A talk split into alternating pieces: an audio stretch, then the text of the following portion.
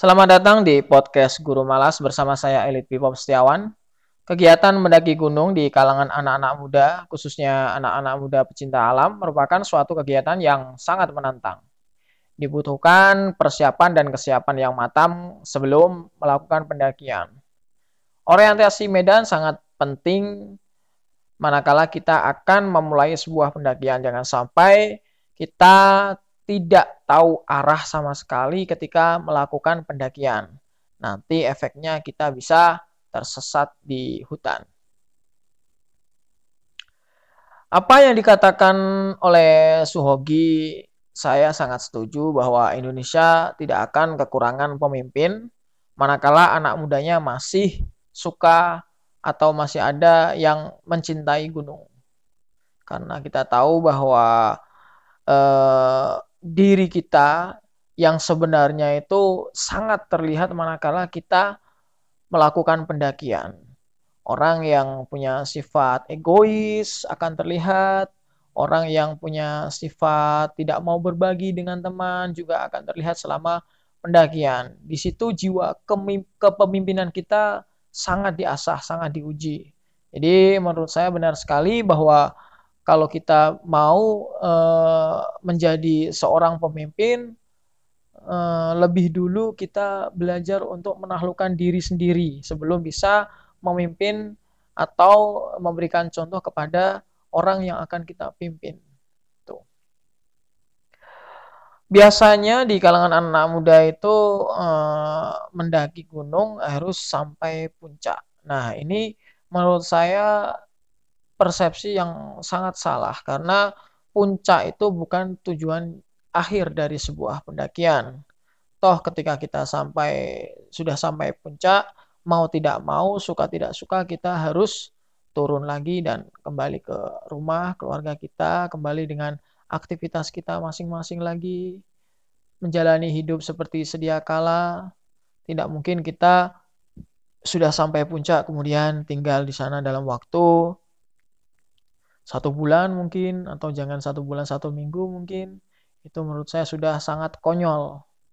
Mau tidak mau harus pulang menuju ke rumah dan keluarga kita masing-masing.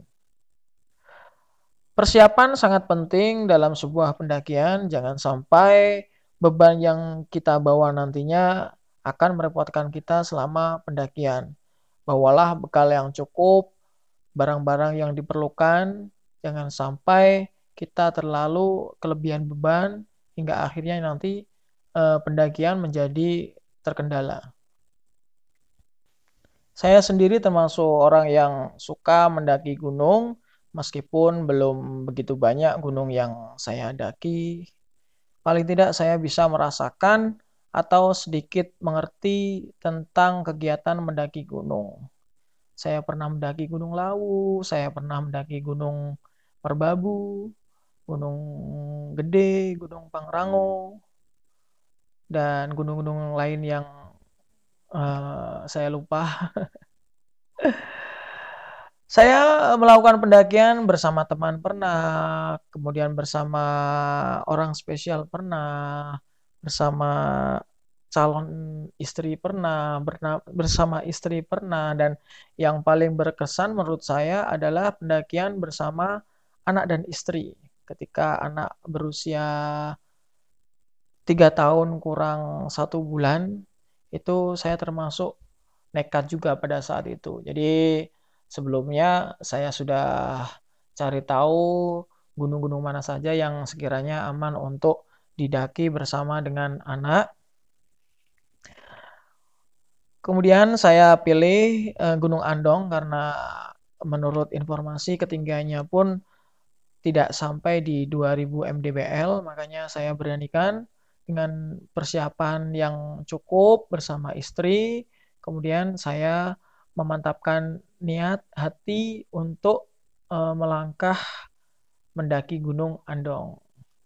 Tidak tahunya karena banyak jalur pendakian yang menuju ke sana, saya melewati jalur pendakian yang menurut warga sekitar itu cukup sulit sebenarnya kalau misalnya didaki dengan membawa anak. Tapi karena sudah terlanjur, ya akhirnya saya bersama istri dan anak melewati jalur pendakian tersebut. Selama perjalanan hanya beberapa saja melihat berpapasan dengan para pendaki lain, dan respon dari pendaki lain kebanyakan juga mengatakan hal yang sama. Kok lewat jalur ini Bapak, nggak sebaiknya kalau lewat bawa ajak anak lewat jalur yang sebelah sana? Di sana jalurnya lebih landai, jadi tidak repot daripada lewat jalur sini lebih terjal. Tapi karena saya sama istri sudah mantap, sudah yakin, mau tidak mau saya teruskan perjalanannya hingga target yang ditentukan akhirnya pun meleset. Jadi saya berangkat sama istri dari bawah itu pukul 3:30 sore. Target kami sampai puncak, tiba di puncak itu pukul 7. Karena menurut catatan orang-orang, kemudian tanya warga sekitar pun jam segitu. Tidak tahunya selama perjalanan ternyata ada hujan yang cukup lebat, sehingga mau tidak mau kami harus berhenti, berteduh. Dengan susah payah kami melindungi anak kami, anak pertama kami yang umurnya belum sampai 3 tahun itu. Sepanjang perjalanan dia kedinginan, kami dekap dengan erat-erat. Pokoknya saya sama istri tidak peduli kondisi basah kuyup, yang penting anak jangan sampai menggigil kedinginan, apalagi hipotermia. Itu saja. Kemudian akhirnya sampai di puncak tepat pukul 9 kurang 10 menit. Sampai di puncak pun kondisi masih hujan. Mau tidak mau saya bangun tenda sendirian. Kemudian ada beberapa pendaki lain yang baru sampai. Akhirnya saya minta tolong ke mereka untuk membantu saya melakukan mendirikan tenda, karena istri harus mengajak anak yang dalam kondisi kedinginan. Akhirnya 1/2 jam kemudian tenda sudah berdiri. Saya ajak anak dan istri masuk ke dalam tenda.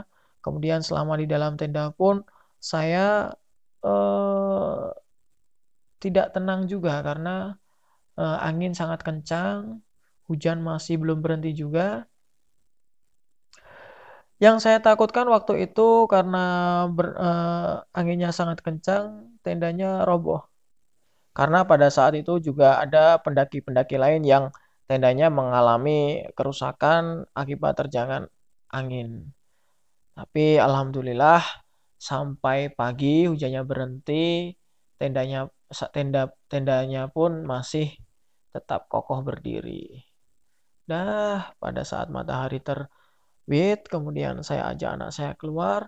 Baru sampai di detik itu orang-orang di sekitar para pendaki lain melihat semuanya ke arah kami. Tidak menyangka ternyata ada anak sekecil itu dibawa untuk mendaki. Ya akhirnya mau tidak mau harus berbagi dengan pendaki lain. Pada saat itu anak kami diajak foto-foto bersama para pendaki lain. Kami hanya bisa senyum-senyum sambil membayangkan betapa susahnya perjalanan pendakian yang kemarin. Dan sampai siang, setelah cukup, kami akhirnya pulang, turun sampai di bawah, istirahat sebentar, setelah itu melakukan perjalanan pulang. Demikian cerita saya, kisah saya tentang pendakian yang cukup tidak bisa saya lupakan sampai hari ini. Karena membawa anak itu. Jadi pesan saya, kalau misalnya kalian ingin mendaki bersama dengan anak kalian, persiapan harus lebih matang lagi. Cari tahu kondisi gunung tempat kalian akan tuju, jangan sampai konyol. Salam semangat.